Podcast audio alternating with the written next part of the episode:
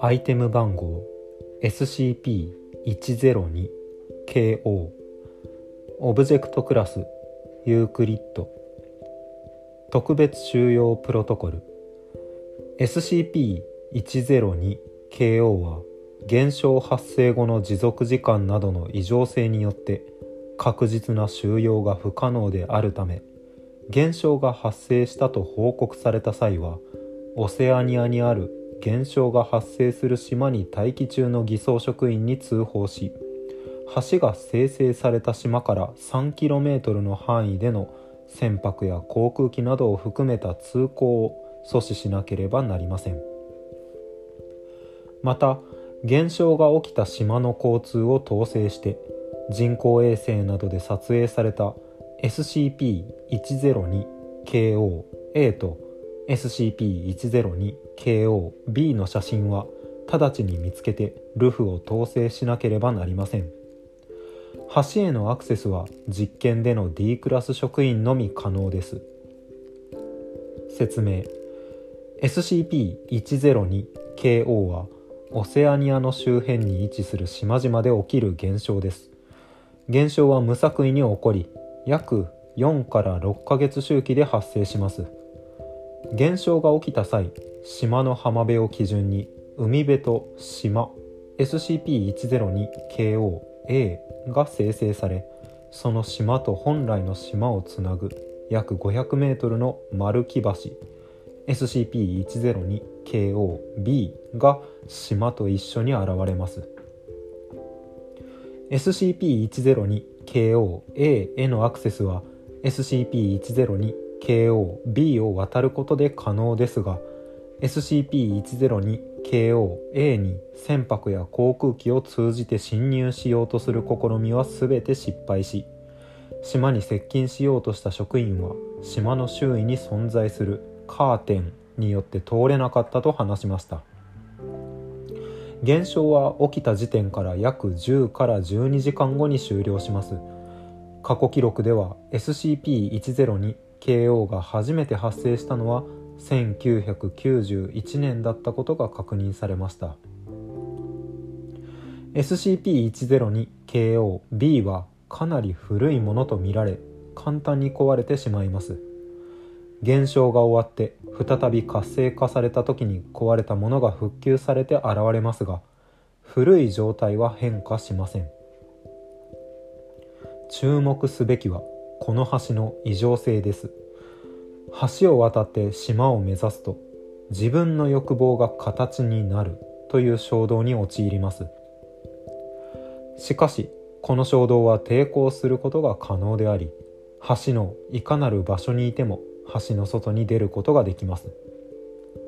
しかし、橋をすべて渡って SCP-102-KO-A に到着すると、再び橋を介して戻ることができず、いかなる手段を用いても島から抜け出すことができなくなります。これは島の周囲に存在するカーテンによるものと推定されます。カーテンの内部は外部から観察することが可能です。SCP-102-KO-A に到着すると衝動が消失します。島の内部には自分の欲望が物質化されたものが現れ、例えば多くのお金を望むと莫大な金が島内に生成されます。しかし、人気などの抽象的な概念の欲望を持っていると、島に入った瞬間に五感が支配される強い幻覚症状を経験することになり、幻覚は自分の欲望に合わせて現れます。しかし、この症状から脱しようとすれば抜け出すことが可能で、その後幻覚症状は現れません。SCP-102-KO-A には7軒の小屋が設置されており、小屋の内部には生活に必要な最大限の施設が備わっています。初発見時、小屋内部で何者かが生活していた痕跡が発見されました。現象が終了すると、橋と島は徐々に消えていきます。この時、島の内部に閉じ込められた人々がどうなるかは明らかにされていませんが、外部から観察した時に島とともに徐々に消えたことが確認されました。以降、現象が再び起きた時に閉じ込められていた人々は発見されませんでした。この現象は財団の初発見時の1995年5月日島にて50人の観光客が行方不明になった事件により財団の注目を集めました。残っていた観光客たちは橋を渡った人々の行動を何かに導かれるようだったと語り、数時間経つと島と橋が丸ごと消えたと証言しました。観光客全員に記憶消去を施し、事件は予測されていない津波による事故に偽装されました。以降、現象は SCP-102-KO に指定されました。追加情報。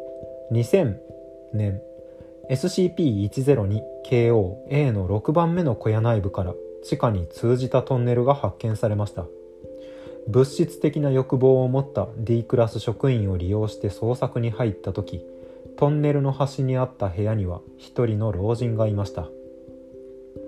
彼は英語を使用しており、自身が島の管理人だと主張しました。以後、SCP-102-KO-C と記述。下記に D-25123 と SCP-102-KO-C のインタビュー記録が添付されています。D-25123 あなたは誰ですか？ SCP-102-KO-C この島を管理するものだ。この島の小屋について知っていますか？それは目的地だよ。君たちのための目的地。しかし、そこには人がいなかったようですが。そうだな。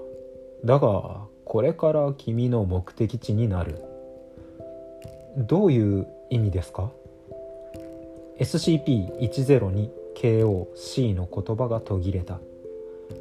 島から消えた人はどうなったのですか？夢を叶えたんだ。ちゃんとね。だから、正確にはどのようになったのですか？とりあえず、彼らはまだこの島に残っている。自分が願うことすべてを成し遂げた。そして私には彼らが見える。では、なぜ我々には見えないんですか？すぐにわかるさ、友よ。君はもう夢を叶えたのだから。はい？いや、正確に知らなければならないんです。これは。歓迎するよ。このインタビュー後、D-25123 は部屋の後ろにある通路へ向かうSCP-102-KO-C を追いかけ、通信が途絶えました。以降、現象が終わって、再び現象が発生したとき、小屋のトンネルは消えており、代わりにトンネルがあった位置にメモが置かれていました。彼らは目的を見つけ出した。ポータル、人間型、幻覚、強制力、精神影響、都市のタグがついています。韓国支部の SCP です。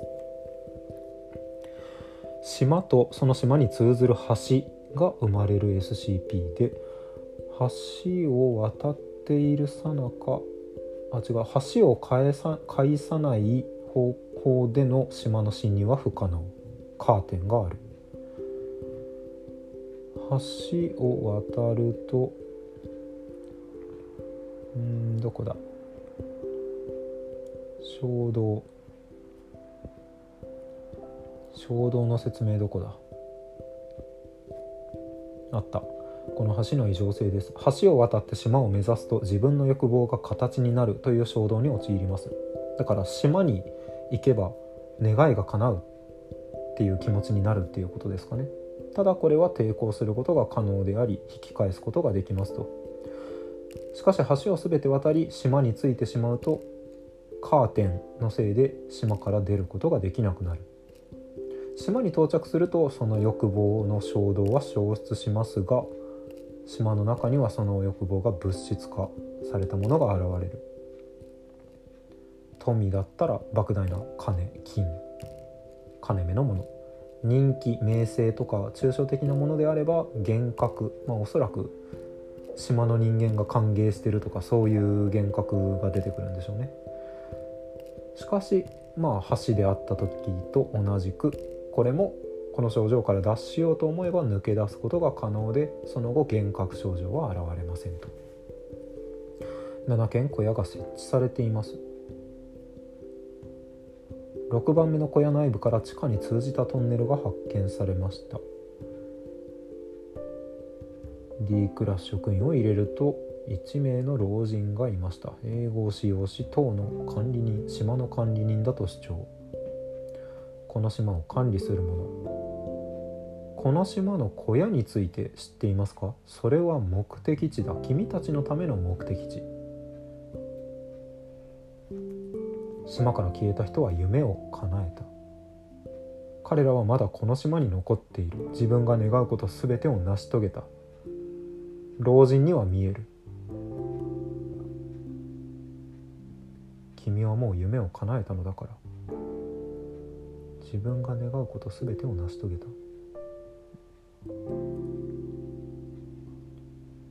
欲望のない無我の境地とかそっち系ってことかな。仏教にちょっと明るくないのであれですが、欲がない、煩悩を完全に消して一つ上の次元に行ったとかそういうことかな。だから俗世にいる D クラス職員、まだ欲望が叶えきれてない、全部叶えきれてない D クラス職員はまだ知覚できてない。この島にいれば欲望はどんどん叶えられていって、最終的に無欲になって悟りを開くじゃないですけど、人としての存在から上位存在になる。そのための島、そのための橋。でも待てよ、50人の観光客が行方不明になった事件。いやでもぽいな。残っていた観光客たちは橋を渡った人々の行動を何かに導かれるようだったと語り、